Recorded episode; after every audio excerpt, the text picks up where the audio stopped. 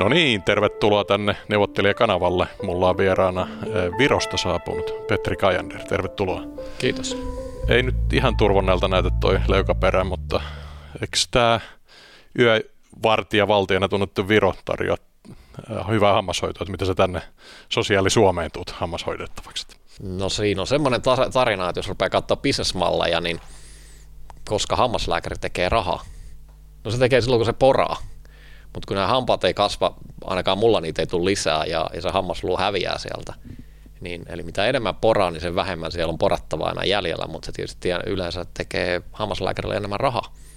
Ja, ja sitä kautta taas, äh, kun sä et oikein tiedä, mitä siellä suussa tehdään, niin äh, hyvän ja huono hammaslääkäri ero on valtava pitkällä aikavälillä, mutta se ei välttämättä tule esiin kuin vasta silloin, kun ne hampaat on suurin piirtein mennyt ja tästä päästään siihen, että mulla on ollut yli 15 vuotta hyvä hammaslääkäri ja se sattuu olemaan Suomessa. Ja mulla on ollut huonoja kokemuksia Ranskassa, mulla on ollut huonoja kokemuksia Espanjassa. Englannissa mä en oikeastaan hammaslääkäri tarvinnut. Eli, eli tämä juontuu ihan tästä. Ja tuommoinen pitkäaikainen liikesuhdehan on hyvä asia ja mulla oli tästä Lean-filosofiasta yksi jakso tässä aikaisemmin, niin siinä just sanottiin, että tämä vaihtokustannukset ovat myös merkittävä osa ja jos on hyvää laatua saa alihankkijalta tai muuten, niin kannattaa siinä pitäytyä. Ää, mutta tota, sulla on, tämä lähti jakso liikkeelle, sä haastattelit meidän yhteistä frendiä, mun kollegaa Great Swissiltä, Henry ja se oli tosi hyvä jakso, oli hauska kuulla, kuinka entinen investointipankkiri joutuu elämään tavallaan advisor-oppejaan niin omissa rahoituskeisseissä. Niin tämä, missä tämä Henry haastattelu on tämmöinen Talks with Petri, ja sitten sulla on tämmöinen toinempi, lyhyempi podcasti kuin Purpose ja Clarity.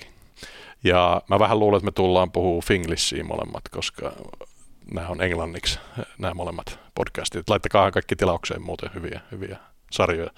Mutta onko se jo vähän semmoinen ulkosuomalainen, niin kuin mäkin olin Lontossa, että vaikea on puhua ilman englantia? Joo, mä käytän aika vähän suomea nykyään kanssa. Että se johtuu ihan myös siitä, että englanti on pääkieli, niin ja tietysti monet termit on niitä, että ne tulee suoraan niin englannista – niin mm. Välillä joutuu vähän ha- sanoja hakemaan. Eikä välttämättä tiedä ihan kaikkia sanoja, kun ei nyt tule ihan joka päivä puhuttua ja uusimpia slangeja kuultu.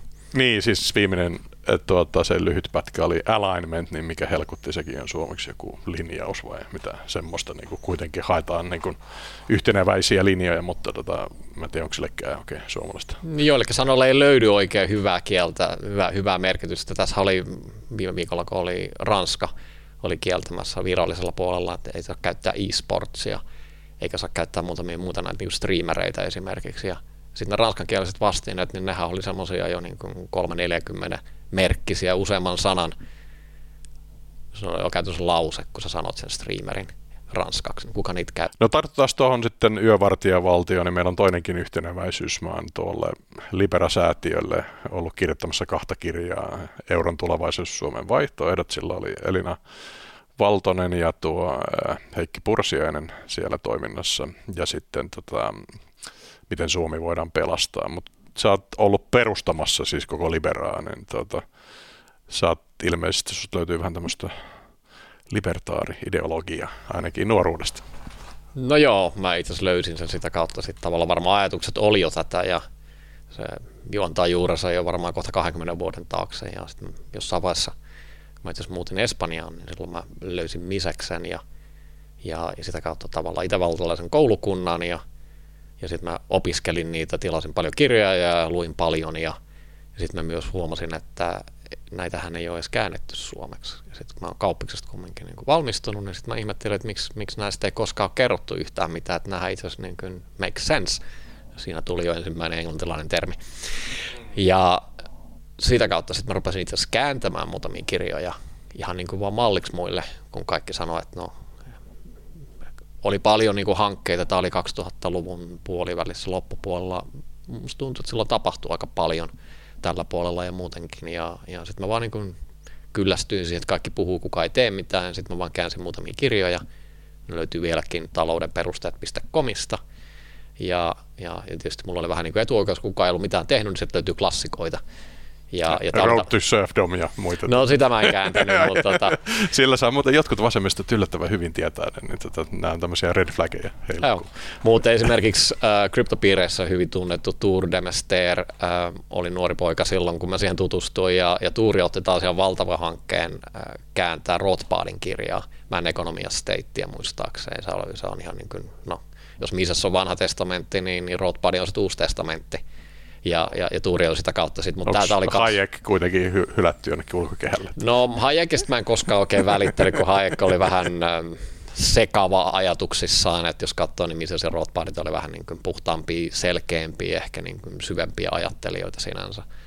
Ja, no tämä oli oikeastaan pitkä tarina, siis mä, mä käänsin näitä kirjoja, ja, ja sen jälkeen sitten niitä rupesin hakemaan vähän kustantajaa, ja sitten mä oivalsin, että Suomessa ei oikein ole myöskään ää, vapaata vapaata think tankkia, tämmöisiä ajatuspajoja. Ne oli kaikki enemmän tai vähemmän valtionrahoitteisia, eli ne tulee tukien kautta tai, tai muulla, muulla tavalla. Ja, ja tämä oli mun ajatus sitten, että no, mä kuulin ja ymmärsin, että näitä hankkeita on vähän aikaisemmin yritetty tehdä ja että semmoista ei Suomeen saada, sitä ei mahdollista laittaa Suomeen, ei se täällä toimi. Ja, ja onhan tämä vähän Pohjois-Korea Suomi aika monessa, monessa mielessä ja, ja, ja sitä kautta sitten no mä ajattelin, että no ehkä sitten jonkun kannattaa kokeilla jotakin, jos nyt kirjojakin tuli käännettyä ja, ja, ja sitä kautta mä lähdin liikkeelle. Ensimmäinen yritys oli itse asiassa ry ja, ja tota, se jäi sitten ihan niin kuin alku kalkkiviivoille, kun mä oivallisin, että eihän, eihän Suomessa saa pyytää rahaa ää, mihin tahansa hyviin tarkoituksiin ilman, että on rahankeräyslupaa. Eli, eli, eli tämmöinen kansalaisyhteiskunnallinen äh, rahankeru ja yhteisten asioiden niin edistäminen, niin se täytyy tehdä täysin talkootyöllä, rahahan siihen ei saa käyttää ja se täytyy pyytää jonkun lupa siihen. Sehän nyt kertoo tästä jo tästä vääristyneestä, hassusta ajatusmaailmasta, että, itse asiassa rahankeräyslupia on hyvin harvas maailman maa. Joo, tuohon väli interluudi haastattelin tätä Antero Vartia, joka siis tämän Compensatein perusti, jonka niin kuin huikea väärä uskoinen ajatus oli, että tota, sulla voi olla – ei-fyysinen palvelu, jolla joku muu kompensoi sun tekemän tätä hiilidioksidijalanjäljen nousun.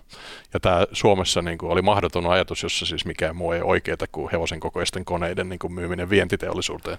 Niin, niin tavallaan tämä, että joku muu kompensoi sun puolestasi, niin kuin nekin abstrakti asia, kun ilmakehän niin kuin hiilidioksidin nousua, niin se jäi heti poliisi- ja harpalaki ää, lainsäädännön niin hampaisi, että tätä ei saa tehdä, jotain laita, tätä pitää estää. Joo, sillä on pitkä tarina. Silloin 2010-luvun alkupuolella vai oliko vielä loppupuolta, niin sen ja opettaa ruotsia oli yksi, yksi keissi just sen ja, sen ja Larsen oli, oli silloin, tota, halusi opetella ruotsia ja, ja oliko se sitten Facebook-ryhmä, en muista enää ihan tarkkaan, sitten sit käytännössä sen ja pyörähti siitä kirjan ja teki siitä joukkorahakampanjan ja, ja, ja siitä sitten paha, paha heilu. Ja eli täällä, täällä on pitkä historia. Effihän on, on, on kanssa, niin kuin, onko se nyt hovioikeudessa siitä, ja se on kanssa mennyt varmaan, onko yli kymmenen vuotta tämä rahankeräys Mutta Anteron kanssa mietittiin, kumpi siinä on suurempi synti, se, että rahan rahoitustoiminta tapahtuu ilman alvia, niin tavallaan tämä on mahdollisesti kanava välttää se alvi, vai sekö, että ne yksityiset henkilöt niin tukee aatteita jotka on niin kuin valtiokoneiston mielestä paheksuttavia. Että tavallaan nämä on tietysti molemmat isoja syntejä Suomessa, se on ilmiselvää, mutta että mikä niin, tässä niinku, on niinku taustalla tässä niinku vastustuksessa? No, jos nyt pitää asiat yksinkertaisena, niin Occam Razorin mukaan, niin, niin tavallaan yrittää leikata terävällä partoveitsellä yksinkertaisimman selvityksen niin, selityksen, niin, niin Suomessa on vähän paha, jos on kilpailua. Se on tietysti mukavaa, että ne, kellä on jo tällä hetkellä rahakeräysluvat ja ketkä imuroi hyvin rahaa, niin kilpailu on pahasta. Mm. Ja onhan se nyt tietysti vähän hurjaa, jos jokainen saisi rahaa kerätä ja puhua mitä tahansa ja kukaan olisi valvomassa. Että ehkä se on turvallisempaa. Soviet Suomessa, jos joku valvoo ja vähän katsoo päälle, että mitä saa tehdä ja mitä ei saa tehdä. Niin, ja sitten tähän kietoutuu vielä rahan keruun kansalaisista suoraan, että siis kolmas sektorihan menee, vaikka nyt veikkaustappio-rahat kierretään miljarditolkulla niin valtion koneiston kautta sitten valtion byrokraattien tai poliittisten kähminnöiden kautta sitten kolmannelle sektorille tuota, puhasteluprojekteihin. Niin, sopiville oikeille tahoille. Niin. Ja. Joihin sitten tämä Libera ilmiselvästi ei kuulunut, eikä ei välttämättä olisi haluttukaan, koska se varmaan ajatteli, että se vähän korruptoi tämä, tämä Virtanen. Se oli ilmeisesti aika vaikeaa sitten saada pystyyn. No tavallaan ja tavallaan ei. Sitten tavallaan kun tämä ensimmäinen harjoitus meni sit niinku suoraan jäihin, että sitä ei voinut tehdä niinku kansalaisyhteiskunta tavalla, että, että, että Samilta voidaan pyytää satanen tai 50 ja, ja Matilta ja Maijalta samalla lailla se saadaan sitä kautta liikkeelle, niin sitten tavallaan mä kutsun sitä silloin tukkurahaksi. Mm. Täytyy mennä niille, kellä sitä sitten enemmän on. Muuten siinä ei ole mitään järkeä. Että tota, rahaa kumminkin tarvii enemmän, jos katsoo ajatuspajaa ja, ja ihan niitä, mitä ainakin jossain vaiheessa näiden puolueiden ajatuspajaa ja olikaan nyt vieläkin on niin nehän oli sadoissa tuhansissa, joskus puolessa miljoonassa ylikin vuosittainen rahoitus.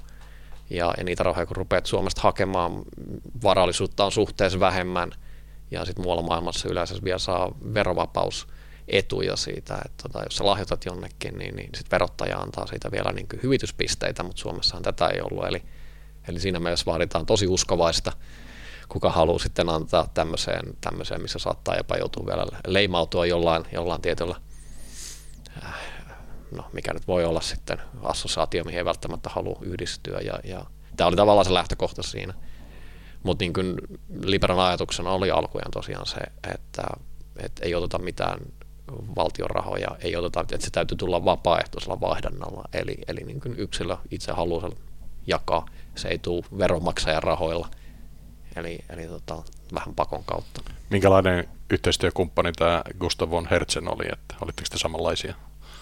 Ähm, kyllä ja ei. Itse asiassa mä olin silloin, Matti Apunen pyysi mua hetkessä käymään Evassa silloin tota, 2010, ja, ja siellä mä sitten törmäsin Gusseen, ää, niin kuin Gusse, Gustav kaikki sanoi, että käy Gusseksi. Ja Gusse oli jo silloin 80-vuotias yli, kun mä sen tapasin – oli kumminkin lentopalloilija ja hyvin pirteä ja, ja tietysti jo hyvin, hyvin ansioitunut. Ja, ja sitten mä oivalsin, että, että kun sehän on ollut niin kuin samalla asialla, että tosi yrittänyt niin kuin Evaa uudistaa.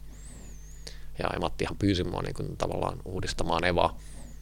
No, menemättä nyt yksityiskohtiin siihen, mutta me sitten Kussa kanssa löysimme toisemme ja siitä meni sitten, menikö sitten puoli vuotta. Me käveltiin sitten PRH oliko se 11. päivä, sieltä se perustamiskirjasta löytyy 11. päivä toukokuuta 2011. Me oltiin aamulla aikaisin, siellä mentiin kaksin sinne. Sitten meidän tuli ongelma, kun me oltiin siellä PRHssa, se tiskin takana. Harvaus, mikä oli ongelma. No, liikaa perust... Ei, se oli tekninen ongelma. Ongelma oli se, että kun me siihen perustamiskirjaan, mikä me allekirjoitettiin siinä tiskillä, kun siihen vaadittiin, oliko se yksi vai kaksi todistajaa, niin tämä virkailija ei, ei suostunut siihen. Se joutui soittaa juristille, että saanko laittaa nimen tähän paperiin. Kyllä me sitten saatiin se nimi siihen paperiin, mutta tota, se kesti hetken, että saatiin se perustettu. No niin. Happy, happy. Itse siis mulla on lämpimiä muistoja niistä kahdesta kirjanajosta ja jotenkin tuntui siis Heikki Pursiainen, joka täällä on ollut vieraana ja Elina Valtonenkin, joka ollut vieraana, niin ne oli tavallaan aika näkyviä ja niin kuin toimivia niin kuin nostavia henkilöitä sit siinä. Viime aikoina taas mun mielestä jotenkin tuntuu, että se on vähän hiipunut, että tota, se ei oikein näy. näy. Ja Eva, Eva tota, no, sinne on tota, Nokian pääekonomisti mennyt, mutta Apuneenhan nyt tota, Ylen käsittääkseni hallituksen puheenjohtaja, että ehkä hän voisi uudistaa sitä, että hän on Mika Malirannan kanssa tekee hyvää työtä, että piirteä kaveri, että ollaan löysästi sovittu, että tulisi tännekin juttelemaan jossain vaiheessa, kun kalenterit toimii. Mutta joo, aika vähän täällä siis mm, tätä Apunen kutsuu itsensä Suomeen ainoaksi republikaaniksi, joka on niinku ihan helvetillinen synti täällä Suomessa kanssa, että kuka nyt voisi pitää Reikanin perillisistä. Että näkeekö sieltä tätä maailmalla vähän eri perspektiiviä, että onko tämä niin jotenkin tämä suomalainen kansan nyt sitten jotenkin, näkyykö uudessa valossa? No kyllä se perspektiivi aina tulee vähän erilaiseksi. Sitten tietysti jos ei ole suoranaisia suhteita niin sanotusti Suomeen enää, että, että tavallaan ei, ole, ei tarvitse käyttää suomettumista itsesensuuria tai, tai monella on kumminkin, minkä mä huomasin libera-aikanakin, että vaikka on fiksuja ajatuksia, niin sitten kun niitä pyydetään niin kun kirjoittaa paperille ja julkaisemaan, niin sitten sit niitä ei tulekaan. Eli yksityisesti kyllä voidaan sanoa, mutta sitten kun ne tulisi ulos, niin sitten sit menee vaikeaksi. Ja, ja tämä oli niin yksi asia, mikä minua niin on aina niin kuin, Suomessa niin kuin hämmästyttänyt, että on vähän niin kuin yhden totuuden maa ei saa puhua asioista ja, ja, ja joskus juodaan kahvia ja joskus tulee fakseja, mutta, mutta joka tapauksessa niin kuin tavallaan, että et, et semmoista keskustelua ei ole. Mä muistan, meillä oli silloin ensimmäisenä vuonna, mä toin silloin Institute of Economic Affairsista Lontoosta, mikä on yksi maailman vanhimmista think tankeista, onko se 40-luvun lopussa perustettu. niin, niin tot, puhujan tänne. Ne oli lavalla ja, ja se oli tietysti tämmöinen kutsutilaisuus, yleisötilaisuus. Ja, ja sit, sitten tavallaan ajatuksena totta kai aina, että pitäisi olla vähän jotain debattia, mutta kun ei Suomessa yleensä niin hirveästi debatoida, niin, niin, niin sitten britti sanoi, että hei, että joo, mä oon periaatteessa ihan sun kanssa samaa mieltä. Mutta jotta tästä tulee hauskaa, niin mä otan ihan eri positio. et, et, et se, se, on vähän erilainen tuo keskustelukulttuuri maailmalla jossain paikoissa. Mutta toinen, mikä mun mielestä niin selkeämmin näkyy, ja näkyy nyt niin jopa ihan niin tänä keväänä ja talvena, tietysti aikaisemminkin ollut, ja se näkyy entisen Viron presidentin – Ilveksen puheissa. Ilves on hyvin suora puheinen ja joskus ne tulee yöllä niitä twiittejä ja, ja siinä ei sitten säästellä ketään. Toisaalta tuota, Halosta ja Tuomiojaa, jotka ansaitsikin kyllä jäl, näin, näin niin kuin jälkikäteen sitten tuota, Ilveksenkin vihan. Että. Niin ja Ilves sanoi sitä joku aika sitten, oliko se jossain twiitissä, että hei, jos hän ei nosta näitä asioita esiin, niin miten nuoremmat sukupolvet edes tietää, että näitä on olemassa. Joo, nythän meillä on siis no, Turkin jumittama NATO-jäsenyys, mutta niin voisi ajatella, että se poistaa nyt yhden niin kuin ison mörön meidän keskustelukulttuurissa, semmoinen ahdistava, tästä ei saa puhua ja siksi siitä on vaiettava, e, eli, eli tämän niin kuin neuvostoajan ajan, tuota, mörön, jonka varjolla on niin kuin tehty kaikkea muuta henkistä tukehduttamista Suomessa. Että... Joo, se näkyy. Se näkyy. Mä huomasin sen äh, ihan, että tavallaan presidentti sanoi, että maskit tippu vai mikä se, mm. ja, ja mun niin se selkein konkreettisen oli, että aikaisemmin ei koskaan nimetty vihollista. että et nyt se oli niin selkeästi niin Venäjä. Venäjä nimettiin ihan niin virallisissa tahoissa, että et, et tavallaan tätä ei ollut aikaisemmin ollut ja se tuli sen NATO-hakemuksen jälkeen. Et, et, tavallaan, että jos kaikki oli hyvin sitä ennen ja oltiin vapaita, niin miksi nyt puhutaan eri lailla kuin sitä ennen, ja mun mielestä siinä on niin kuin ihan hyvä evidenssi, että ehkä, ehkä nyt kaikki ei ollut ihan niin, kuin niin vapaata, mutta Virossa mun mielestä, mikä oli kivaa jo silloin joku 6-7 vuotta, kun mä menin, ja toki, toki siellä pidempäänkin ollut ja seuranneena, niin, niin tavallaan tämmöinen vapaus puhuu suoraan, heillä on niin selkeä historia, ja se on vielä niin selkeässä tuoreessa muistissa, että, että tota, ei ole varaa tavallaan puhua muuta kuin suoraan.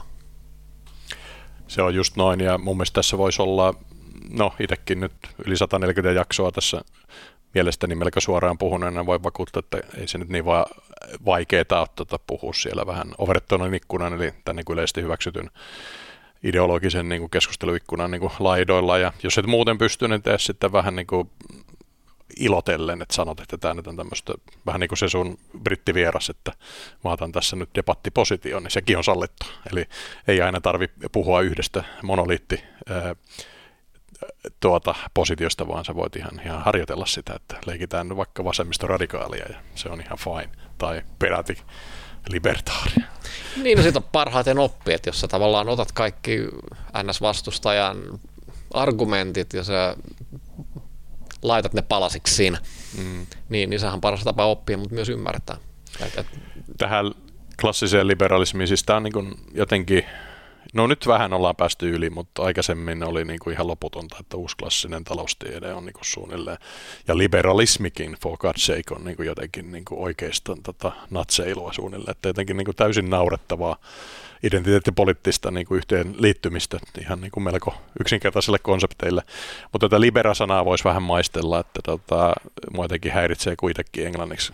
Katon aika paljon tietoja, niin Jenkkien liberaali konservatiivikäsitys on vaatinut puhdistaakseen tämän libertaarisanan, että ihmiset ymmärtää, että tässä nyt oikeasti puhutaan yksilötason vapauksista eikä niin kuin demokraattien tavoitteista, joita Jenkeissä kutsutaan liberaaliksi, mutta onko tämä libera, liberaalismi, eh, libertarismi eh, käsitteistä sun mielestä jotenkin eh, elänyt Suomessa, tai voisiko siitä niin kuin saada jotain mielenkiintoista kelaa?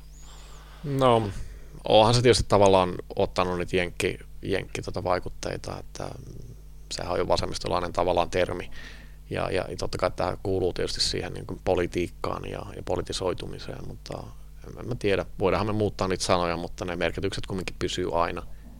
Et, et tietyllä lailla nyt se liberaali täällä tarkoittaa samaa vasemmistoa ja tietysti koko suomalainen niin kuin poliittinen kenttä on täysin vasemmalla niin kuin suhteessa muihin maihin.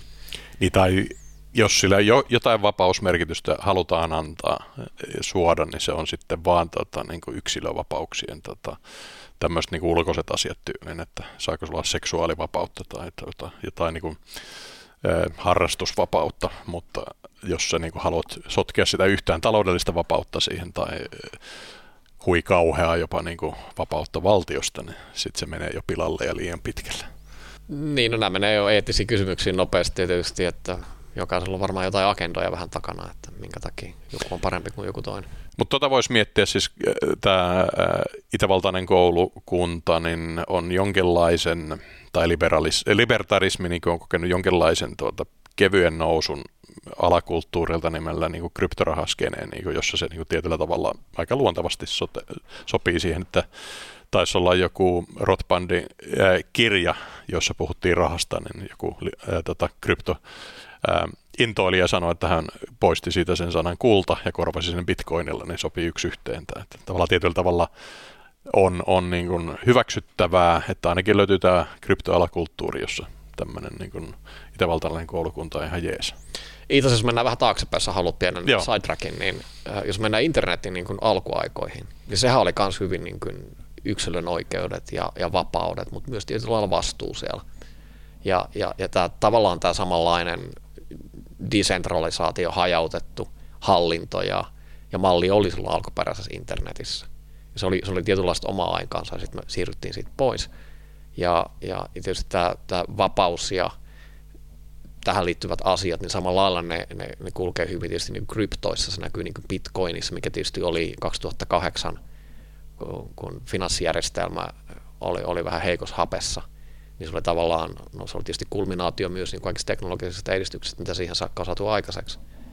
Ja, ja sitä kautta nämä tietysti niin kuin menee hyvin tiukasti ytimeen, mitä on raha, mitä on vaihdanta. Ja aina kun on tämmöisiä murroskohtia myös, niin hyvä kysyä, että mitä me tehdään, miksi meillä on jotain ää, välimiehiä, middleman, mikä se on suomeksi. Niin. Eli, eli, eli joku taho tekemässä jotain. Miksi meillä on pankkeja, miksi meillä on keskuspankkeja, miksi me tehdään jollain lailla. Tämähän on tavallaan se murros, mitä internet koko ajan tekee. Me päästään pois aika monesta tämmöisestä välittäjätahosta, mitä ei välttämättä enää tarvita. Aikaisemmin ne oli tarpeellisia, kun ei ollut parempaa tapaa tehdä asioita, mutta nykyään, nykyään on parempia tapoja. Eli jokaisella voi olla nyt YouTube-kanava tai podcast-kanava, ei tarvitse kuunnella pelkkää Yle. Ja, ja sitä kautta sitten jokaisella on valinnanvapaus, mutta sitten tietysti tämä on myös kirous nyt täytyy valita, nyt täytyy tehdä omia valintoja, nyt täytyy olla vähän vastuullinen. Ja, ja se on tietysti vähän tuskallista. Vapaus on kaksipuolen asia. Toinen vapaus, mutta sitten on myös vastuu se toisella puolella. Näin, ja sitten omistusoikeus ilman valtiota, vaan peer-to-peer tai niin kahdenvälisenä siirtona niin kun vaatii sitten kuitenkin jonkun muun luottamuksen, joka nyt sitten kryptorahaskenessa esimerkiksi on tämä konsensusalgoritmi, mutta se on myös mielenkiintoista, että onko sulla omistusoikeutta ilman kansallisvaltioita. Mm, kansallisvaltiohan on myöhempi, sama kuin eihän rahan kanssa ollut raha, ei, ei valtiolla ollut mitään tekoa rahan kanssa, jos mennään rahan historiaa, tai itse asiassa kirjassa, mikä mä käyn, mitä on raha, ja osittain sieltä löytyy Se saattaa löytyä myös Bitcoin Standard-kirjasta, mikä se on itse asiassa äärimmäisen hyvä, jos se haluaa vaikka kiinnostaisi Bitcoinin pätkääkään, mutta niin rahahistoriaan ja, ja mitä on raha ja keskuspankkeihin tähän koko rahajärjestelmään, niin se on äärimmäisen hyvä. Se on mun mielestä käännetty jopa suomeksi. Joo, mä oon lukenut sen se toi Talebin maasta tuolta Libanonista. Joo. Ne on vihamiehiä nykyään keskenään. Tämä, mikä on sinänsä siis mielenkiintoista kelaa sekin, koska Nikolas Nassim Talebahan on niin jonkinlainen – musti, no keksi sen musti, mustajouksen konseptin, mutta tavallaan niin hauraiden systeemin vastustaja ja tavallaan Fiat-järjestelmäkin oli hänenkin mielestään joskus hauras systeemi. Sitten ne jostain ekotaistelusta joutui vihamiehiksi nyt mun mielestä Taleb vihaa kryptoskeneen, mikä on mielenkiintoista. Koska no joo, näitä löytyy aina, joillakin on isot ekot ja joillakin se on sitten ideologisia kysymyksiä ja tähän tietysti niin kuin aika monessa, että pieni pieni piiri, mikä on niin kuin marginaalinen kaiken kaikkineen, se sitten tappelee vielä keskenään ja on riidos keskenään. Että se on, on tietysti monta kertaa valitettavaa. Mutta jos palaa vielä lyhyesti asiaa menemättä liian syvälle, niin, niin alkoi ihan kulta esimerkiksi, niin kultamarkalla ja, ja, ja kultakolikoilla, mitä oli taskussa, niin pääsi hyvin, hyvin reissaamaan, eikä tarvinnut edes passia. Tarvinnut, kun mennään muutama sata vuotta taaksepäin, niin, niin maailmalla hyvin pääsi, pääsi liikkumaan ja, ja kolikot kelpas samalla lailla ja ne oli silloin ounce – se oli oikeasti niin kuin grammamäärä kultaa ja, ja, ja se oli mitä mitä sitten kaikki otti vastaan. Mutta jossain vaiheessa sitten tietysti niin kuin, ainahan kolikoitakin on leikattu, että sen takia niissä on ne röpelyt ollut niissä laidoissa, että se nähtiin, että onko sitä niin kuin, käyty vuolemassa. Eli tavaraa on vähemmän kuin inflaatio iski, eli, eli tota, saadaan etua yleensä, että sillä valtaa pitävällä kuninkaalle tai muulle, kun kello oli kassa tyhjä tarvii vähän saada enemmän rahaa, niin täytyy huijata. Eli nämä perinteet on sielläkin mielessä ihan, ihan hyvin pitkiä, mutta jotta valtio pääsi itse asiassa väliin tähän, tähän niin kuin pankkitoimintaan ja rahaan, niin sen täytyy mennä näiden yksityisten pankkirjan puoleen ja lainata niiden omaa luottoa, luottamusta, kansanluottamusta. Kansa ei siis luottanut valtioon aluksi ollenkaan, se täytyy hakea yksityishenkilöiltä. Ja, ja tämä on tavallaan sitten niin kuin mennään niin kuin taalareihin ja, ja, ja sitä kautta näihin tota, kansallisvaluuttoihin myöhemmin. Tietysti Kiinallahan oli paperirahaa jo paljon aikaisemmin ja, ja ne harjoitteli myös sitä seroksointia, kopiointia ihan menestyksekkäästi ja, ja ne mallit jatkuu edelleenkin. Et, et sinänsä niin kuin jos, jos mennään niin kuin oikeasti näihin perustoihin, että mitä on rahaa, sehän on vaan vaihdannan väline ja mikä tahansa periaatteessa käy rahaksi, mutta kulta nyt on ollut niin kuin perinteisesti niin kuin vaikea väärennettävää ja, ja, ja se on, sitä on riittävän vähän ja, ja moni on sitten ottanut sitä vastaan ja se on toiminut.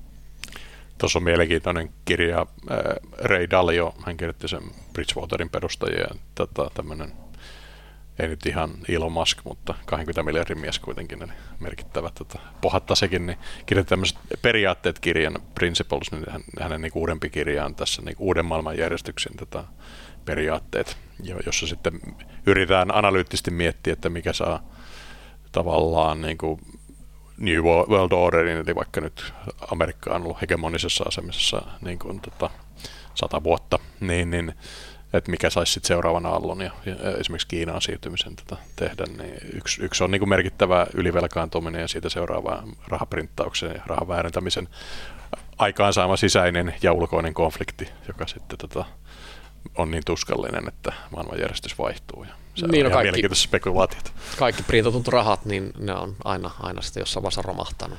Saksa harjoitteli sitä silloin aikanaan vajaa sata vuotta sitten ja, ja, ja aikanaanhan se oli Englanti, mikä oli johtava. Ja sitten mm-hmm. sit jenkit, jenkit Ja sitä ennen oli Hollanti. Eli Hollantikin oli, Gilderi oli ensimmäinen niin maailmanvaluutta ja, ja hollantilaiset keksi myös kapitalismin. Että, ja niillä oli aika hyvä kauppalaivasto ja sotalaivasto myös. Mutta tota, se valtikka siirtyi Briteille ja sitten se siirtyi sitä käytännössä tota, Jenkeille ja jossain vaiheessa siis hyvin kauan sitten Kiinalle se olisi ollut niin kuin mahdollisuus pelata se peli. Ja nyt se spekulaati, että palaisiko se valtikka Kiinaan, mutta toisaalta nyt tämä Venäjän hyökkäyssota on vähän osoittanut mun mielestä sen totalitarisminkin heikkouden, että en mä nyt tuohon Kiinan niin kuin ihan betsaisi itse. Niin musta tuntuu, että nyt, nyt se on, on, on, on siitä ollut jo merkkejä tässä näin, niin kuin nämä Huawei että ei oteta 5Gtä Kiinasta ja, ja, ja tästä on niin selkeästi nyt tullut tavallaan, että, että täytyy myös ottaa moraali huomioon, että, että tavallaan lyhyellä aikavälillä on helppo tehdä kaasuputkia ja ottaa, ottaa hyödyt, mutta sitten pitkällä aikavälillä, niin kuin nyt nähdään Saksassa, niin sitä positio on hirveän vaikea pyörättää toiseen suuntaan nopeasti, sitä ei vaan tehdä jollain serveribuuttauksella, jos tota Saksan Saksan teollisuus pyörii halvalla kaasulla ja, jos kaasut laitetaan kiinni, niin sitten ei enää tehtaat pyöri. Mm. Ja nyt jos tämä Naton myötä, jos Suomi liittyy länsimaiseen hegemoniaan, joka sitten tarkoittaa meille perinteisesti epämiellyttävää Amerikan mallien myötäilyä, niin tota, se on tavallaan kiehtovaa nähdä, että muuttaako se meidän kansakunnan niin kun, ajattelua vähän sitten kuitenkin liberaalimpaan, eli libertaarimpaan suuntaan sitten, että otetaanko me sieltä muutakin oppia tässä, kun ollaan päästy tästä tota, Venäjän mielisyödystä eroa. Niin, sitä mä oon hyvin skeptinen asian suhteen. Siis mikähän ei estä sitä, mutta se, minkä mä oon nähnyt, ja mä näin sen, ja se oli yksi syy, minkä takia mä, mun tavallaan tämmöinen niin oljen korsi oli laittaa se libera pystyyn ja, ja pyrkiä niin tekemään joku pieni osa asiaan. Ja tietysti niitä kirjoja käänsin aikaisemmin, mutta niitä nyt ei kukaan enää lue, ja, ja, ja tai hyvin harva. Ja, ja nyt virheitä toki niin kuin tehdään jatkuvasti lisää ja, ja jos katsoo Suomen taloutta ja muuta, niin, niin rakenteellisia muutoksia ei oikeastaan ole tehty. Ja, ja, ja, ja tämä on tavallaan, että puuttuu tahto. Mm. Ei ole oikein, niin kuin, kansakunnalla ei ole suuntaa. Se, mikä näkyy itse asiassa niin selkeästi, nyt jos ottaa taas nyt esimerkin, että tarvitsee asua muussa kuin Virossa, niin, niin tavallaan nämä Itä-Euroopan maat mitkä on vielä tietysti niin nousevia ja elintaso nousee, niin siellä on selkeästi erilainen tekemisen meininki. Siellä on selkeästi tavallaan tämmöinen niin rakentaminen ja se tietysti näkyy myös palkkapussissa. Se näkyy, että, että sinne tulee uusia rakennuksia, siellä rakennetaan saada aikaiseksi. Se on tekemisen meininki. Ja, ja siellä on tietynlainen ylpeys vielä siihen, että tehdään asioita. Ja, ja taas sitten Suomessa, niin ää, täällä on vähän hitaampi tämä tempo. Mm, joo, jaan pessimistisyytesi lähinnä, koska täällä ei oikein niin lukutaitoisuutta tai talouden ymmärrystä ottaa kansanedustajia, joilla olisi niin edes alkeellista talousteoreettista koulutusta ei juuri ole, että suunnilleen se Elina Valtonen on niin ainoa, ainoa, joka nyt sinne päin edes ymmärtää jotain, että tosi vaikeita on, mutta siis kuitenkin nyt nämä ei ole enää tabuja, että, että tavallaan nyt kun se tavallaan NATOkin poistui, niin, niin kyllä näistä niin kuin pystyy puhumaan siis jopa siis, että Suomen veroaste on tota korkeampi kuin 97 prosenttia maailman maista, niin se ei ole enää niin kuin siis semmoinen, josta No pääsee... sitä on aina puhuttu, mutta ruotsalaiset teki jotain asialle, kun, kun sieltä lähti jo sitten, oliko se 70-luvun lopussa, kun tämä kuuluisa kirja tuli ulos ja, ja siellä oli näitä artisteja, ketkä niin laittoi vähän kampoihin. Joo, Astrid Lindgrenillä oli lastenkirjalla oli 102 prosentin tota vero, josta hän kirjoitti kirjankin sitten, kuinka tämä sattui hänen päätään. Samoin aikaan kuin Beatles kirjoitti Taxmania.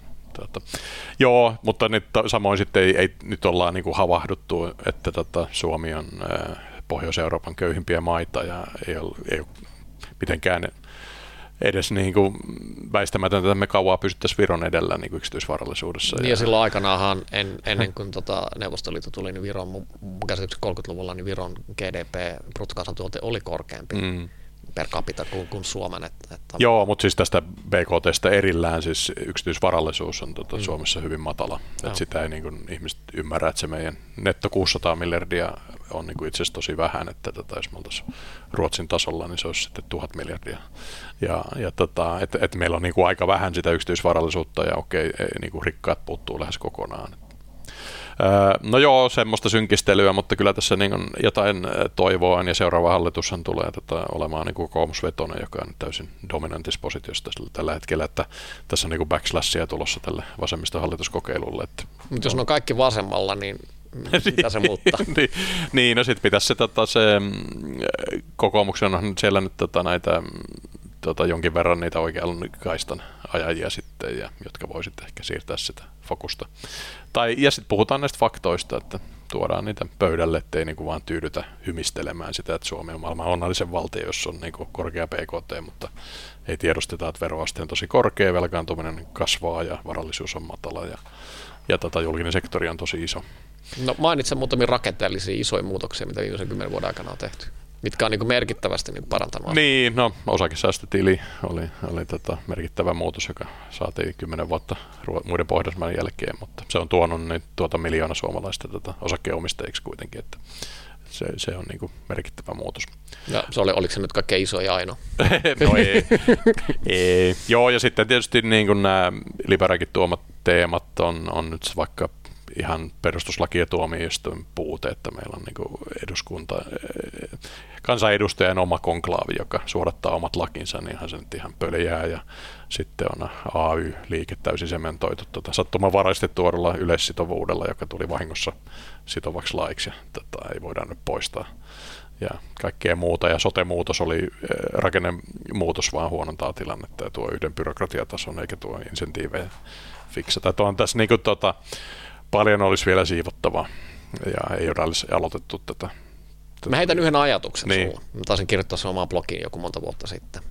Hmm. Kumpi on itse asiassa niin kuin patriottisempi, jos nyt käyttää tämmöistä termiä ihan vaan nyt niin kuin vähän provosoidakseen. Jatkaa tämän rahoittamista – vaan lähteä muualle ja odottaa sitten ja, ja kasvattaa sitä omaa henkilökohtaista varallisuutta muualla. Ja, ja sitten sit kun nämä asiat on saatu aikaiseksi tai sitten on romahtanut ja, ja mulla lailla tavallaan niin päästy vähän resetoimaan tilannetta ja sitten tulla takaisin. Mm.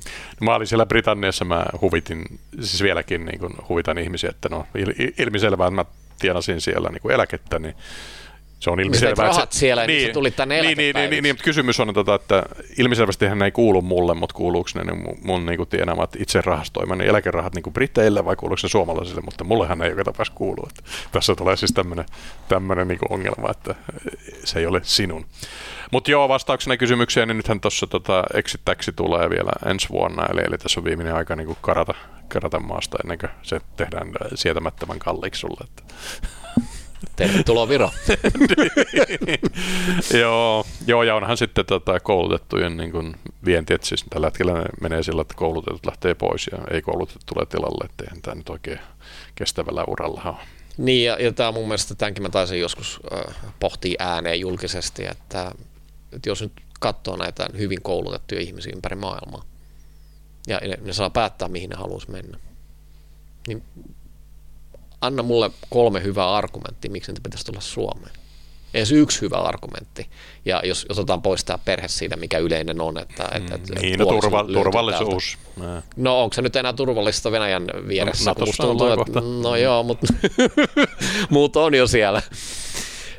Et, et tavallaan niin kuin, ei ole tehty kauhean helpoksi tulla tänne. Sitten on myös tietysti vielä Mikri mukana, mikä tuottaa tuskaa. Ei saada välttämättä niin kuin edes työlupia, oikeastaan vuoden parikin. Jos Supercelli ei saa tuotua duunareita tänne, niin, niin sitten sit on, miten, niin, miten pienemmät tai, firmat Tai Catherine Fake ei pääse tänne Yes Venturesin niin miljardööriin, niin tota, niin on tämä kyllä omituinen, että siellä joku mikrin byrokraatti vaan vetää samaa kaistaa pakolaisille. Että. No, mutta sitäkin kuulemma nyt on hinkattu täällä kulisseissa. Mikrillä nyt vähän tuota, jakakaa se nyt kahtia vaan. Tota, että, siis tää, ei, ei nyt tarvitse kaikkia käsitellä saman putkin kautta. Mutta voisi nyt sitten mennä näihin tuota, Talks with Petri ää, podcastiin. Siellä oli tämä Henry Naretin jakso. Siinä oli tosiaan mielenkiintoinen reflektio. Tietään siis hänet ää, taustassa niin tämä Joboxin tarina ja ja sitten oli, oli tämän tota, pikavippifirman ää, tota, Credit 24 tarina ja sitten Henri sitten enkelisijoituskausi ja meillä on aika paljon samoja tuttuja, että siellä se on tota, Ali Omarinkaan, joka on kanssa täälläkin ollut vieraana, niin tekee kanssa sijoituksia sitten. Sä oot itsekin tuota, teet jonkin verran enkelisijoituksia, mutta sulla on myös tämmöinen chairman as a service, eli, eli toimit jonkinlaisena niin kuin johdon sparraajana, mutta myös joskus sijoittajana, niin miten tämä toimii? Onko sulla mielenkiintoisia firmoja tai, tai sparrattavia? Joo, se mun malli on oikeasti, että no, leikkäisesti niin tällä, tällä hetkellä Artik 15 käynnissä. Ja, ja, ja siellä mä sanonut, että mä olin aikaisemmin sarjayrittäjä, nyt mä olen niin rinnakkaisyrittäjä, eli tavallaan täytyy muuttaa malli, mutta mä oon aina ollut suhteellisen hyvä näissä business-malleissa ja tavallaan ison kuvan näkemisessä, mutta jos ihan konkreettisesti haluan olla asioita tekemässä ja, ja siinä mielessä mä en ole kokenut, että mä haluan olla missään hallituksessa, vaan mä haluan olla just siellä, missä niin päätetään asioista ja, ja ollaan niin asioiden ytimessä. Ja, ja tämä sitten tavallaan oivalsin jossain vaiheessa, että hei, kaikkein kivoin mallihan on olla just niin kuin siinä näiden toimareiden, foundereiden kanssa tehdä duuni ja auttaa niitä olla tavallaan se luova kaveri. Samalla lailla kuin Gusse oli mulla aikanaan, kun mä olin pyörittämässä Liberaa, niin Gusse oli se hallituksen puheenjohtaja, se oli ollut Hartwallissa ja, ja muissa firmoissa niin hallituksen puheenjohtajana.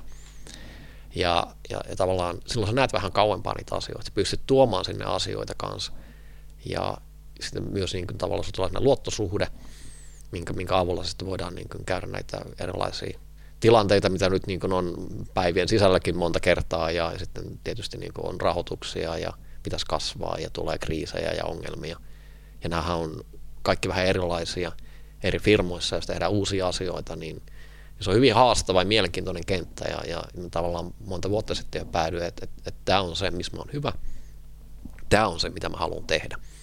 Ja sitten jos sä oot normaali enkelisijoittaja, eli saanat rahaa, ja, ja sitten sanat neuvoa, niin sä tavallaan itse asiassa maksat siitä, että sanat neuvoa. Ja, ja, ja mun mielestä se ei ollut oikein kiva malli, niin mä käänsin sen mallin sitten toisinpäin. Eli, eli, eli mä otan steikin firmasta ja, ja sitten mä oon toimareiden kanssa viemässä sitä eteenpäin. Ja tätä mä nyt on useamman vuoden tehnyt ja jotkut toivaltaa sen mallin ja mulla on sarjayrittäjiä ja ensikertalaisia ja niitä on eri, eri puolilla. On, on fintechkiä vähän Afrikan puolella ja, ja sitten on AR-puolta ja on oikeastaan hyvin kaikki ruokainen. Mä on enemmänkin vaan niin kuin haastavia, mielenkiintoisia keissejä. Niiden ei tarvi olla Suomessa, ne voi olla ympäri maailmaa.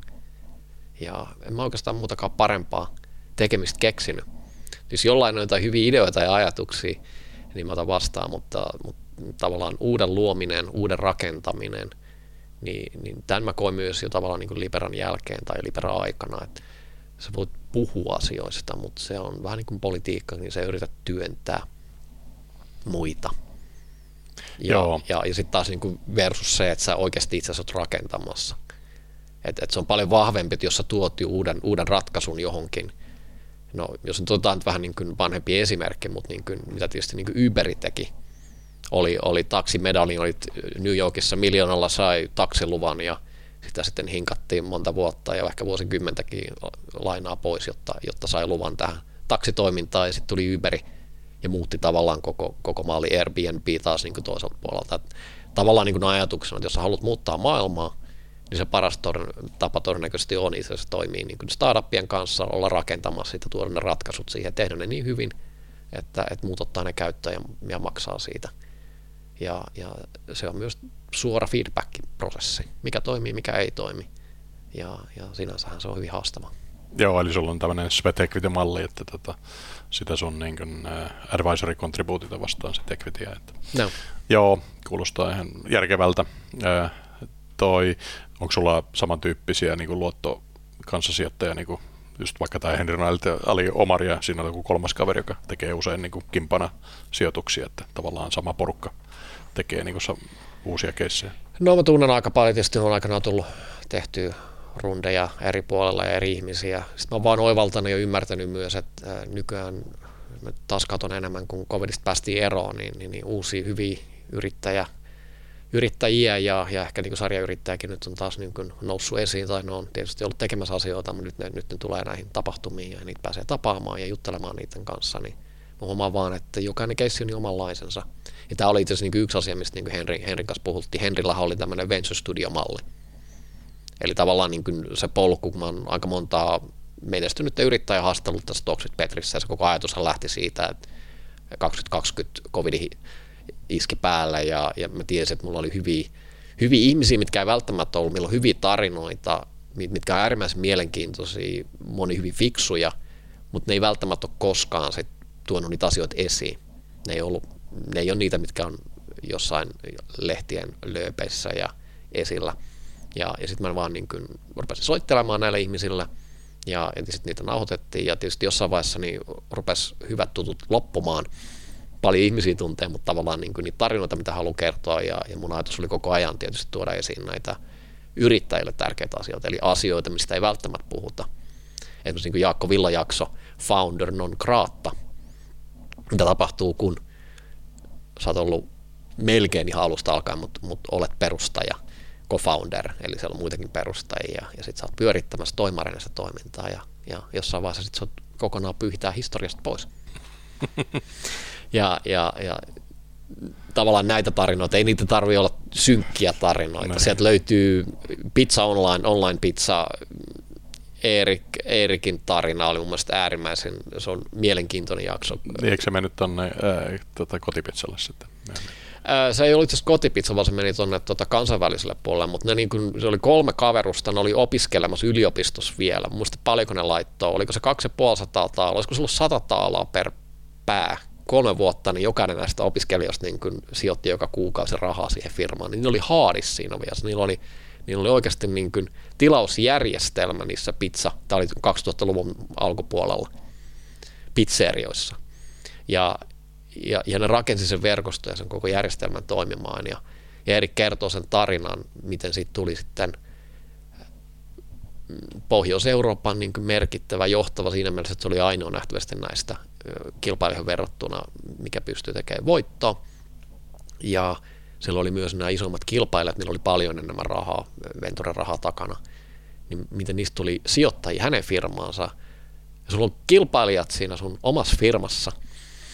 Ja, ja, ja sitten mä en paljasta sen enempää, mutta kannattaa kuunnella myös ihan pelkästään sen takia, että Erik kertoo, että miten se sai käännettyä tämän, on sijoitussopimuksia ja osakassopimuksia. Ja, ja Erik kertoo, että miten sitten, kun hän teki exitin siitä, eli, eli yksi näistä sijoittajista – hänen firmaansa ja isommista kilpailijoista, niin, niin teki ostotarjauksen ja miten sitten nämä niin tekniset pykälät teki siitä hyvän diili hänelle. Joo. Ja, ja, ja, ja tavallaan tämmöisiä tarinoita löytyy aika paljon. Moni on hyvin mielenkiintoinen, ja, mutta jos palataan vielä takaisin tähän Venture Studioon, niin, niin, niin tämä polku on myös, että niin kun, jos, jos on tehnyt exitin, sen jälkeen yhdessä rupeaa tekemään vähän sijoituksia, sitten huomaa, että okei, no näitä voisi tehdä vähän enemmän, ja sitten ehkä rupeaa tekemään syndidiilejä, Hampusjakso on hyvin mielenkiintoinen kanssa ruotsalainen superenkeli, teki paljon rahaa, no merkittävän määrän rahaa, teki Androidin käyttöliittymän ja myi sen pois aikanaan ja sitten rupesi tekemään näitä sijoituksia, nyt hänellä on jo fundi. Ja, ja Hampuks oli tavallaan kanssa sama, että, että, että niin jossain vaiheessa rupeat miettimään, että mikä on niin kuin fiksu tapa. Sä oot laittanut sitä rahaa ja ka- kaikkiin keisseihin todennäköisesti uskot, kerran rahaa laittanut, mutta ei niistä kaikista tule menestyksiä. Ja sitten aika on rajallisesti, rahaa on rajallinen määrä, mikä on paras tapa tehdä impaktia, saada jotain aikaiseksi. Ja eh, Henri kokeili taas eh, tätä Venture Studio-mallia, eli mitä jos rupeaa itse tekemään niitä. Eli, eli tavallaan niin kuin tekee sen kehityksen, jos nyt on softasta kyse, tämän, tämän studion sisällä – ja, ja sitten sinne tulee ulkopuolinen yrittäjä ja sitten lähtee viemään niin tätä kautta sitä, että saisiko niistä hyviä sitä kautta ja valitettavasti meiltä loppuu aika kesken. Eli tota, me ei päästy hirveän syvälle siihen, mutta, mutta, tässäkin mallissa on tiettyjä ongelmia. Ja, ja, ja nyt palaten siihen sun alkuperäiseen kysymykseen, jos vielä itse muistat, niin, niin, niin tavallaan jos voi olla rinki näitä ihmisiä. Mutta toisaalta myös kaikki keissit on hyvin erilaisia. Ja sitten niihin voidaan tarvita hyvin erilaista rahaa. Eli mitä mä oon huomannut itse asiassa niin ihan viime aikoina kanssa, niin hyvät keissit, siis äärimmäisen hyvät keissit, ne ei halua ottaa VC-rahaa ollenkaan. Ja sehän on vähän tämmöinen tabu kanssa, että, niin kuin, että slashit ja kaikki tapahtumat tietysti luonnollisesti, niin, niin nehän vähän elää VC-rahoilla. Tai, tai se on se hyvä kohderyhmä ja, ja sillä saadaan tietysti niin startupit paikalle ja, ja startupit tietysti on rahan perässä. Ja, mutta ne parhaat keisithän on niitä, mitkä lähtee kassalla. Mm. Ei niihin oteta ulkopuolisia sijoittajia, ei ne pääse sinne sisään. Ja ne Joo. on mielenkiintoisia keissejä. Ne on yleensä ne parhaat keissit, mutta ne on semmoisia, että ne on tuolla jossain maton alla. Ja, ja sitten kun ne tekee sen exitin, niin ehkä niistä kuuluu, ja sekin voi näkyä Suomessa verokalenterin kautta, eikä välttämättä missään muualla.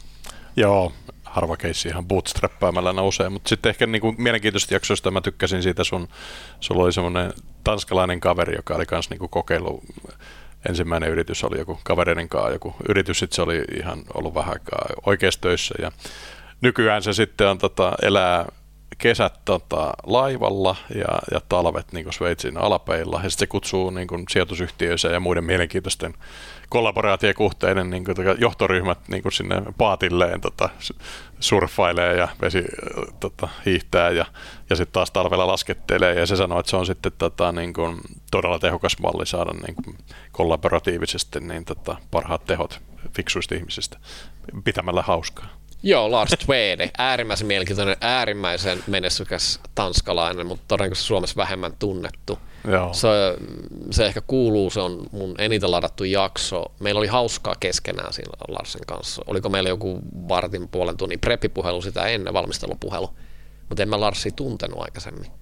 Mutta tavallaan meillä synkkas hyvin yhteen siellä. Lars oli tosiaan omalla jahdillansa, jahti on jonkun kokoneen, jos sinne voi pyytää jo niin management-tiimiä, ja sitten siellä on jo tytär puolisoineen ja ties paljonko muutakin jengiä siellä, siellä laivalla, niin se tosiaan on jo varmaan laiva. Ja, ja me tehtiin se sitten siellä, ja no, siinä tuli myös vähän teknisiä ongelmia.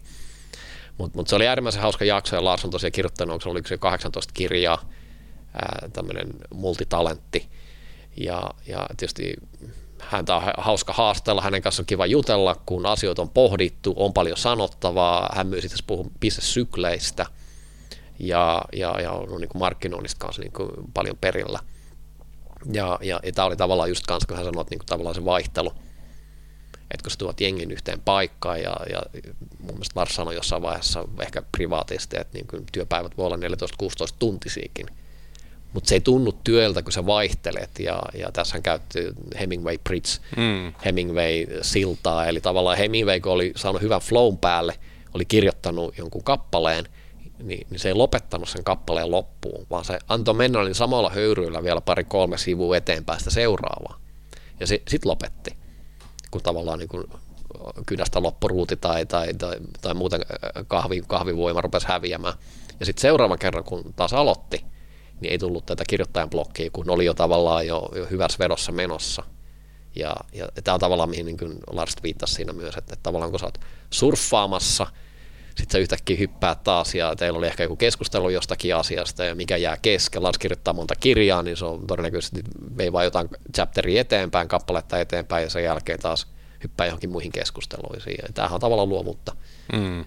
Ja toinen, äh, toi oli toi Hemingway, Bridge jäi mullakin mieleen, mutta toinen oli sitten, että ei kannata pihdata niitä ajatuksia, ellei nyt ole ihan niin kuin super super tota, uniikkeja, niin silloin voi ehkä vähän varoa, että ei ainakaan nyt ihan jokaiselle kerro, mutta noin muuten, niin kyllä niitä sitten ideoita tulee ja menee, ja jos ei niitä niin kuin tavallaan jaa, niin et sä saa niitä kumppaneita, optimaalikumppaneitakaan. Että, että, tuota. Niin, mä tiedän, oliko se Larsin ajatus siinä, mutta, mutta mä voin tähän täysin yhtyä, että se on ihan ihmisestä kiinni. Että mm. jos et sä löydät tavallaan hyviä tyyppejä, kenen kanssa tehdä niitä asioita ja toteuttaa, niin, niin ne jää sitten vaan idea-asteelle monta kertaa. Että se on tavallaan se rajallinen resurssi. Mm.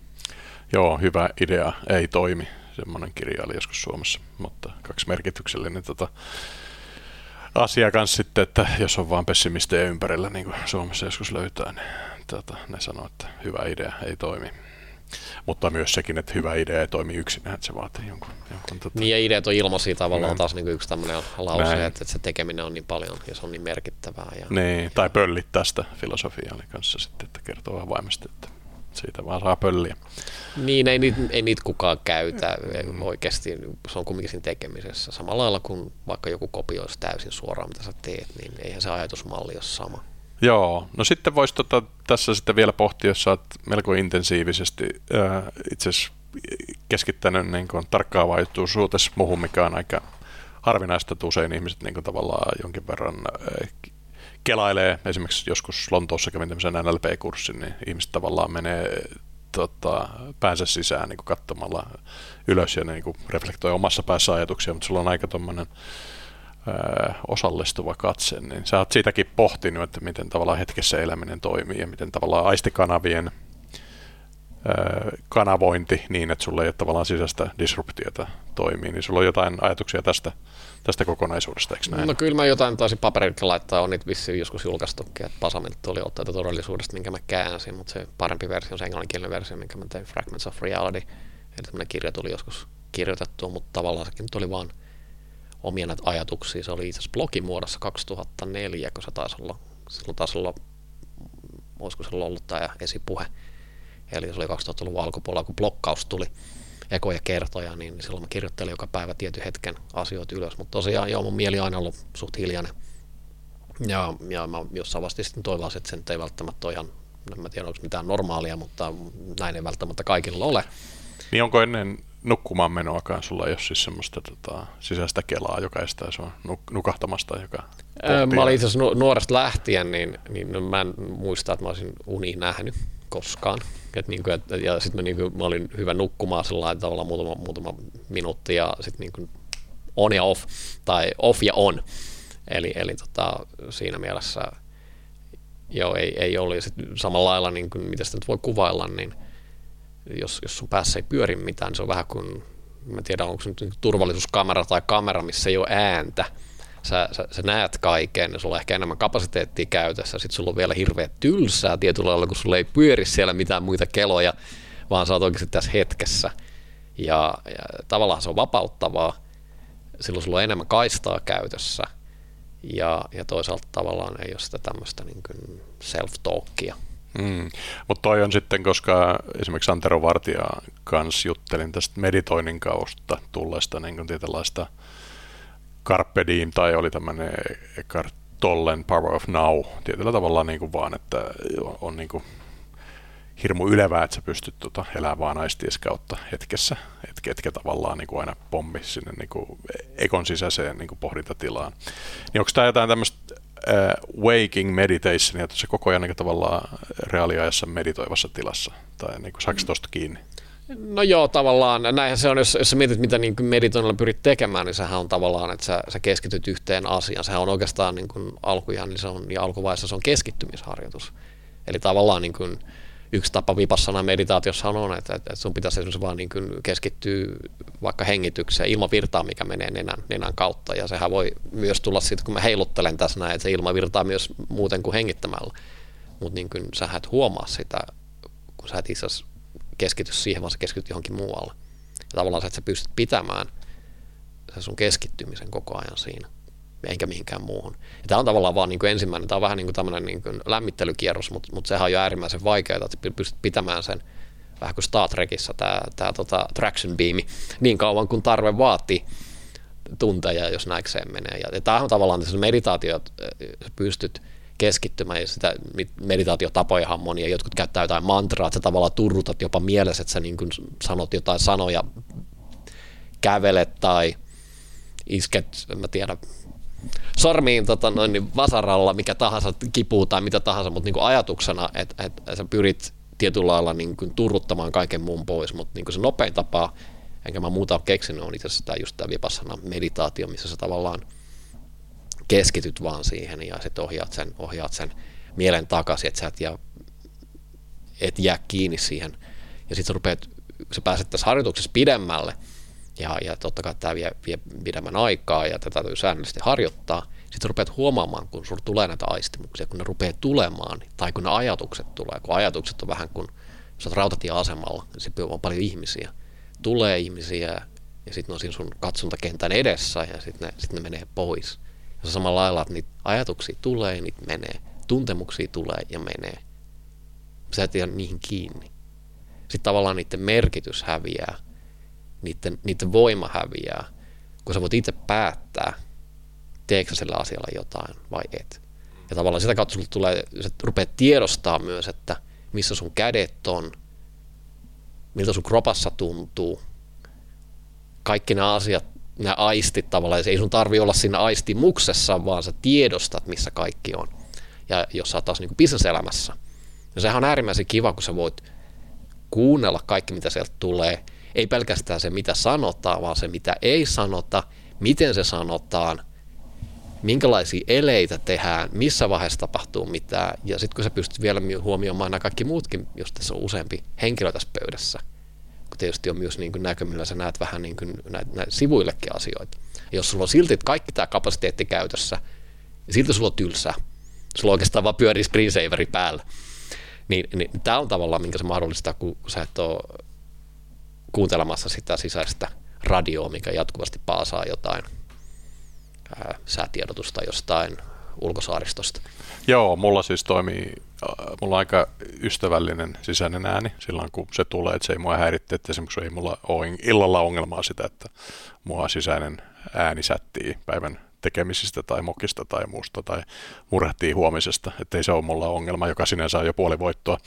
Ää, mutta tota, on toi sitten, vaatii jonkinlaista niin kuin ehkä flow-tilaa tai keskittymistä tai sitten jonkinlaista kapasiteetin siirtoa. Mä muistan Lontoossa, kun mä menin metrolla töihin, niin mä pelasin tätä tuolla Blackberryllä Brick Breakeria ihan vaan sen vuoksi, että mä pystyn kuuntelemaan samaan aikaan äänikirjaa.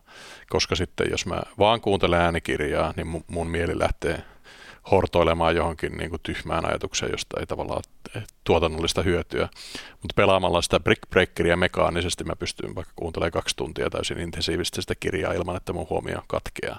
Mulla on niin kuin tämän tyyppisiä tavallaan kaista, että mä vaadin, joskus mä vaadin, että se kaistaa niin kulutetaan sekundääriseen hommaan. Niin, eli jos sä kävelet, niin jos mm. kävelet tai sä teet jotain tavallaan fyysistä, esimerkiksi niin yksi mitä mä teen monta kertaa, niin kun mä juoksen matolla esimerkiksi, sitten mä kuuntelen podcasteja, se on oikeastaan ainoa paikka, kun mä kuuntelen podcasteja, mä laitan ne tupla tai tripla nopeudella.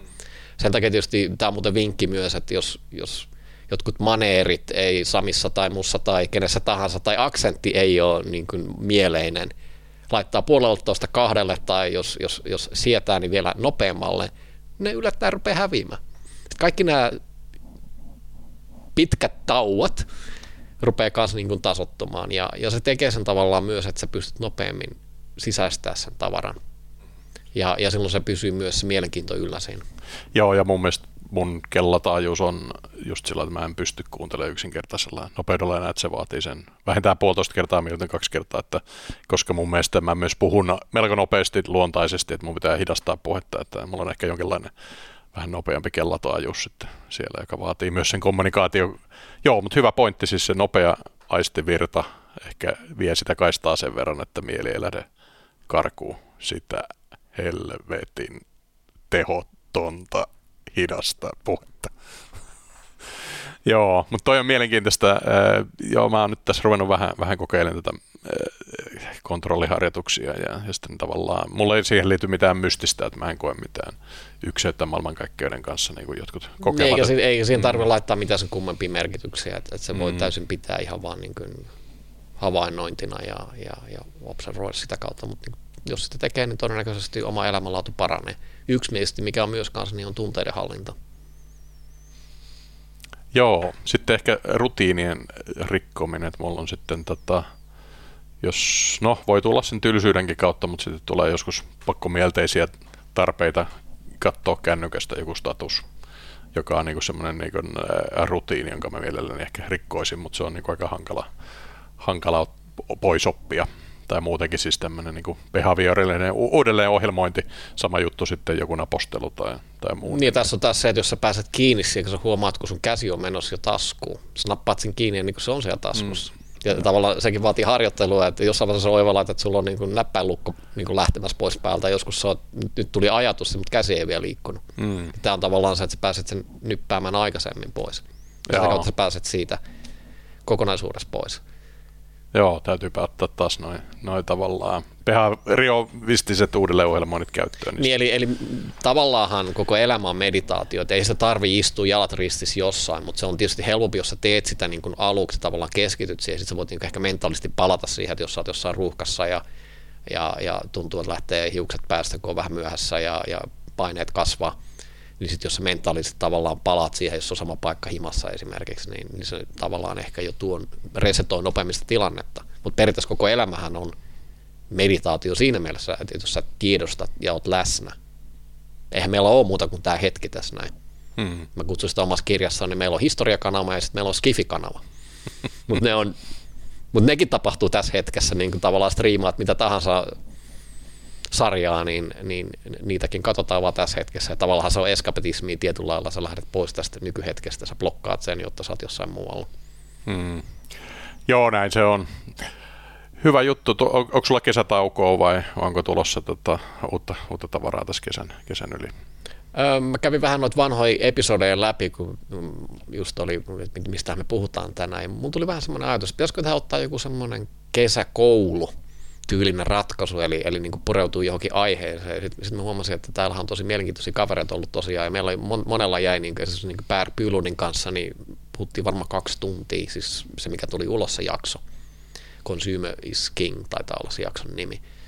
Niin me ei päästy oikein muuta kuin alkuun. Ja itse asiassa ne aiheet, mistä me puhuttiin 2020 esimerkiksi, me puhuttiin inflaatiosta. Puhuttiin just näistä asioista, mitkä on niin kuin ihan täysin on the money niin sanotusti tällä hetkellä. Ja musta, mulla oli semmoinen, mä, itse asiassa muista mä kysyin, mä luin sen tuossa aamulla, kun mä tulin tänne ja mä kysyin, että no mit, mitä niin professorit tekee kesällä. Pär vastasi siihen, että no, no, kaikki varmaan olettaa, että me tota, vaan, vaan syljeskellä katsoa eikä tehdä yhtään mitään. Mutta itse asiassa se on, se on se tutkimusaika. Ja, eli siitä on jo melkein kaksi vuotta, kun Pärin kanssa juttelee, että ehkä, ehkä se voisi olla tämmöinen niin retroilu, mutta jatketaan ja syvennytään tietyissä asioissa vähän. Se toinen, minkä kanssa mä juttelin, oli Razin Sally äh, geopolitiikasta ja Kiinasta. Ja, ja, ja tämä oli muistaakseen, kun se varmaan puolitoista vuotta, kun mä juttelin Rasin kanssa, vähän Singaporessa. Ja se tuo taas niin kuin ihan erilaisen, niin tietysti niin kuin brittikoulutuksen London School of Economicsissa opettanut. Ja, ja, ja sitä kautta tavallaan Kiina, Hongkong – mun mielestä mä itse asiassa pingasin, kun pari viikkoa, kun sota, sota meni intensiivisemmäksi tässä näin alkuvuodesta, niin mä pingasin häntä ja kysyin, että hei, pitäisikö meidän katsoa tuota Kiinatilannetta taas vähän uudestaan. Et tämmöisiä ajatuksia mulla on mm. tällä hetkellä. Jos sulla on jotain muuta kivoja ideoita, niin Joo, siinä? toi kuulostaa hyvältä ja sä voit yhdistää ne. Eli tavallaan inflaatio, nythän on tosi mielenkiintoista, kun tuota, Shanghain totalitaristinen eh, koronakokeilu loppu, niin onko tämä nyt sitten, johtaako korona-aaltoon Kiinassa, että ne ottaa nyt sen saman hitin koronatartunnoista, minkä länsimaat on ottanut jo tässä, tässä alkuvuonna siellä, joka aiheuttaa mielenkiintoisia vaikutuksia sitten niin kuin Kiinan kotimaiseen niin kuin tuotantoon ja kysyntään. Ja onko sillä sitten niin kuin väliä näihin tuotantoketjuihin, jotka ei nyt niin kuin tota tarjontapuolella kapeikkoisia, koska Kiina on merkittävä tuotantomaa. Ja sitten samaan aikaan meillä on tämä monetaarinen niin kuin inflaatio tulossa sitten viiveellä vihdoin läpi. Ja, ja sitten kun ne yhdistyy, ja sitten siinä on vielä tämä ää, globaali sotakonflikti, joka aiheuttaa kaiken maailman mielenkiintoisia kysyntöjä ja poistaa ruokatarjontaa esimerkiksi maailmasta, niin minkälainen niin kuin soppa tuosta kolme yhtiöidestä tulee, kun sotavaikutukset Kiina ja sitten tota inflaatio rahapoliittisesti yhdistyy, niin siitä ja olisi mielenkiintoista saada jonkun gurun lausunto. Joo, me ei vielä päästy edes eroon näistä tavallaan supply chain asioista, että, että meillä on pulaa monista raaka-aineista, ja se niin puusta on tällä hetkellä niin kuin hirveä pula niin kuin tietyillä puolilla, ihan yksinkertaisista raaka-aineista, mitä mä oon myös ymmärtänyt, että niin kuin puolijohteita ei tällä hetkellä saa, kun ne menee Jenkilän alihankkijoille, kun Ukrainaan täytyy tuottaa uutta tavaraa, niin, niin ihan perinteisellä tavalla sä et saa samalla lailla niin laskentateho sä et saa ostettua niin kuin AWSlta, Amazonilta ja näiltä isoilta pilvipalvelijoilta. Ne ainakin osittain, jos mä nyt ymmärtänyt oikein, niin Nvidia, tämä grafiikkakortti valmistaisi, että tässä on uusia kortteja ulos, mutta niitä ei ole saatu ulos ja tästä tulee Kiina ja kaikki nämä muut asiat, ja, ja sitä kautta, että, että täällä on hirveän monella puolella tämmöisiä asioita, kun niitä rupeaa niitä viivoja vetelemään ja niitä korrelaatioita, niin, niin siellä on vähän enemmän kuin Suetsin kanava poikittain. Joo, tässä on yksi idea muuten siis eh, tämmöinen vihreä koodaus, eli tavallaan nyt kun just toi kapasiteetti ja energian käyttö, niin koodihan on suunniteltu sillä, että sulla on rajaton pilvi tai laskentateho käytös koko ajan. Ihan sama, vaikka se koodi tavallaan niin kuin rullaa turhaa tekemällä niin kuin vaikka sata pingausta tota, johonkin statukseen tai päivittää jotain niin kuin tietokantoja tai tarvitsisi päivittää kuin kerran päivässä, niin tämmöinen niin kuin, tämän tehottomuuden poistaminen uudella tavalla koodata, niin siinä voisi olla bisnesidea. Niin, ja sitten meillä on ihan tämmöisiä perinteisiä ongelmia, mitä mä ymmärtänyt, että esimerkiksi niin Manchesterin kentällä, niin, niin siellä ei niin kuin tavara liiku ja ihmiset myöhästyy ja lentoja perutaan paljon, tai täällä Arlannassa sama asia. Että meillä on niin hyvin paljon ihan tämmöisiä niin yksinkertaisiakin asioita, mitkä aikaisemmin on toiminut.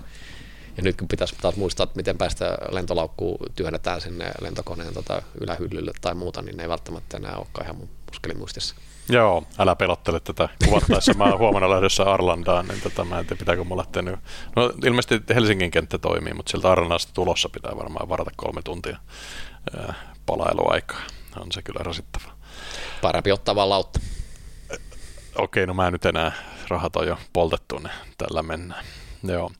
Kiitoksia. Me ollaan ollut vieraana Petri Kajander ja me ollaan keskusteltu tuota, Talks with Petri ohjelmasta. Laittakaa hän tilaukseen ja, ja sitten tuota, meditaatiosta ja, ja libertarismista muun muassa. Kiitoksia vierailusta. Ja kun olette tänne saakka katsellut ja kuunnellut, niin laittakaa tämäkin kanava tilaukseen. Kiitos.